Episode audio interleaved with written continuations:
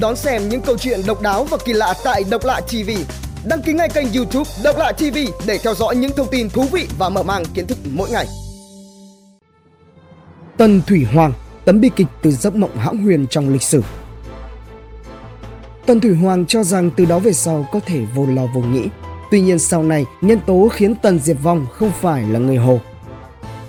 Tần Thủy Hoàng sinh năm 259 trước công nguyên, mất năm 210 trước công nguyên, Tên thật là Doanh Chính, còn có tên khác là Triệu Chính, là vua của nước Tần ở Trung Quốc từ năm 246 trước công nguyên đến năm 221 trước công nguyên.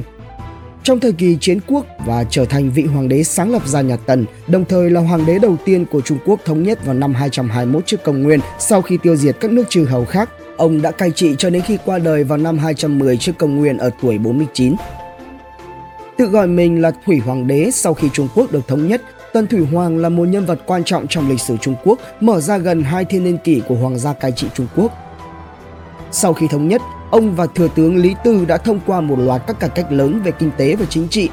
Ông đã tiến hành nhiều dự án khổng lồ, bao gồm việc xây dựng và hợp nhất các bộ phận của Vạn Lý Trường Thành. Lăng mộ kích thước thành phố nổi tiếng được bảo vệ bởi đội quân đất nung có kích thước thật và một hệ thống đường quốc gia lớn với cái giá của rất nhiều mạng người.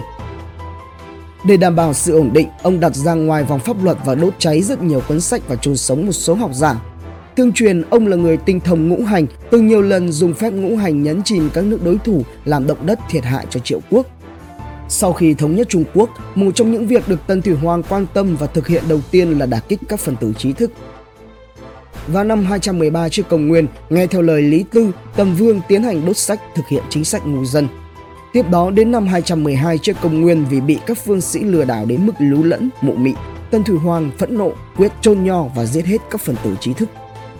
Nguyên nhân dẫn đến sự kiện Tần Vương chôn nho vào năm 2012 trước công nguyên vốn là không liên quan đến các bậc nho sinh. Tần Vương mụ mị vì thuốc trường sinh bất lão. Trang tin gpgushi.com Trung Quốc dẫn các tài liệu lịch sử cho rằng vì phẫn nộ với một phương sĩ có tên là Lô Sinh, Tân Thủy Hoàng đã chút cơn thịnh nộ lên các nho sinh. Những năm cuối cùng của thời kỳ chiến quốc tại những nước nhỏ như Yên nay là Hà Bắc, Tề, Sơn Đông có một nhóm người gọi là phương sĩ. Những người này tự nhận mình có một năng lực siêu nhiên, có thể nói chuyện với thần tiên, dự đoán tương lai, có thể xin thần tiên linh dược giúp cho con người trường sinh bất lão.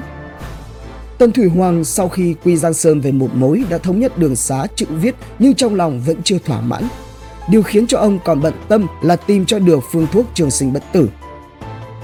Để thực hiện được tâm nguyện này, Tần Vương một mặt bình thiên hạ, thể hiện uy đức của mình với thần dân, một mặt vời phương sĩ khắp nơi giúp mình có được loại thần dược này. Năm 218 trước công nguyên, sau một chuyến phong thiền đến núi Thái Sơn, Phương sĩ Tử Phúc đã trình lên quân vương rằng trên biển Đông có ba ngọn núi thần có thần tiên sinh sống và có thần dược giúp trường sinh bất tử. Tôi đã từng đến đó, thần tiên nói rằng phải hiến đồng nam đồng nữ và cả nhân công mới có thể đổi được thuốc tiên.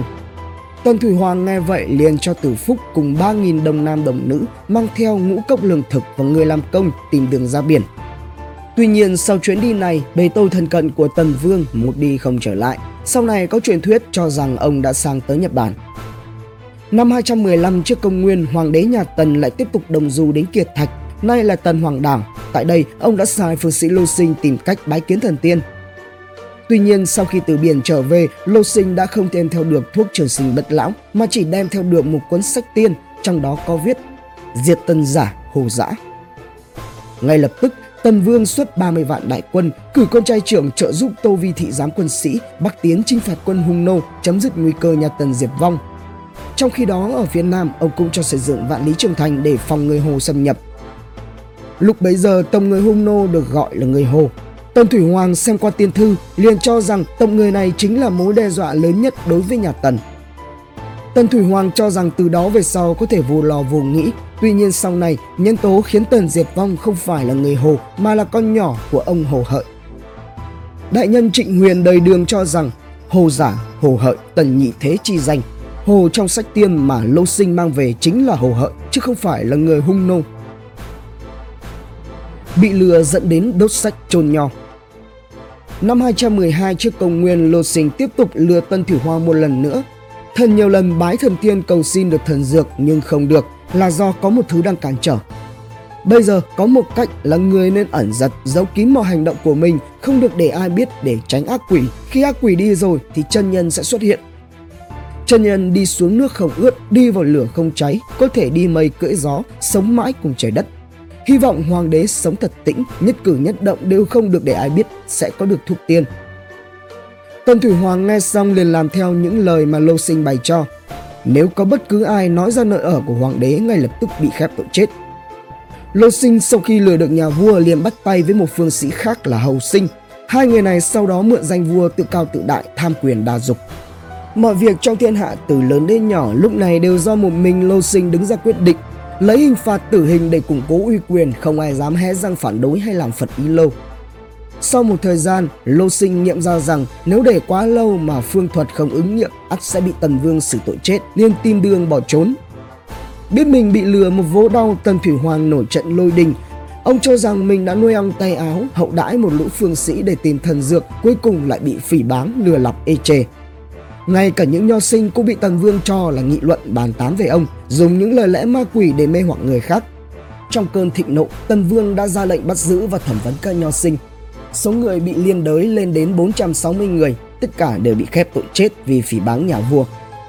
Theo Trương Dũng, tác giả của bài viết Đại sư giả mạo, Lô Sinh lừa Tần Thủy Hoàng dẫn đến việc đốt sách trồn nho đăng tải trên trang Phượng Hoàng của Trung Quốc thì Lô Sinh chính là nguyên nhân dẫn tới vụ việc đốt sách chôn nho ám ảnh suốt một thời kỳ lịch sử.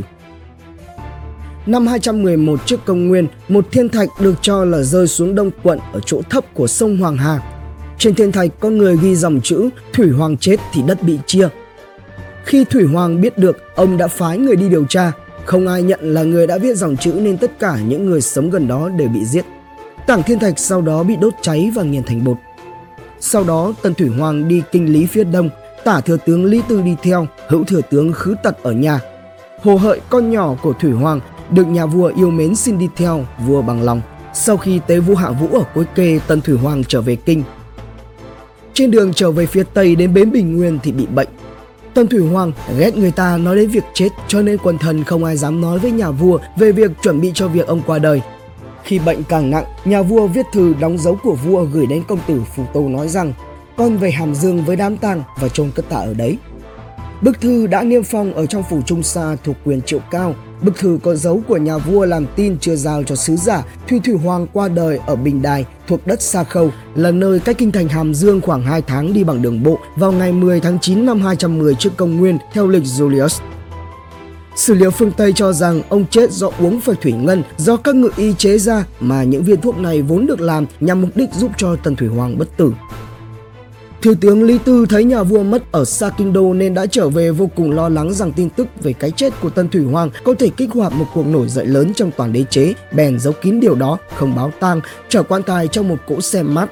Cho một hoạn quan được vua yêu ngồi trong xe, đến đâu thì dâng thức ăn, trăm quan vẫn tâu việc như thường. Viên hoạn quan ở trong xe nghe thấy lời tâu thì liền bảo được. Chỉ có hồ hợi, triệu cao và một vài hoạn quan thần tín của nhà vua, tất cả có 5-6 người là biết nhà vua đã chết.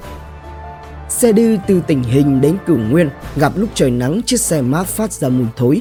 Dòng Tuy Tung sai các quan đi theo chở trên xe một thạch cá muối để đánh lẫn mùi thối. Đi theo đường thẳng đến Hàm Dương mới bao tăng. Tổng cộng Ông ở ngôi được 35 năm, trong đó có 24 năm là làm vua nước Tần từ năm 246 trước công nguyên đến năm 222 trước công nguyên và 11 năm làm hoàng đế của đế chế Tần từ năm 221 trước công nguyên đến năm 210 trước công nguyên. Theo Nguyễn Thúy Quỳnh, khỏe và đẹp, doanh nghiệp vn.vn, độc lạ TV tổng hợp và đưa tin.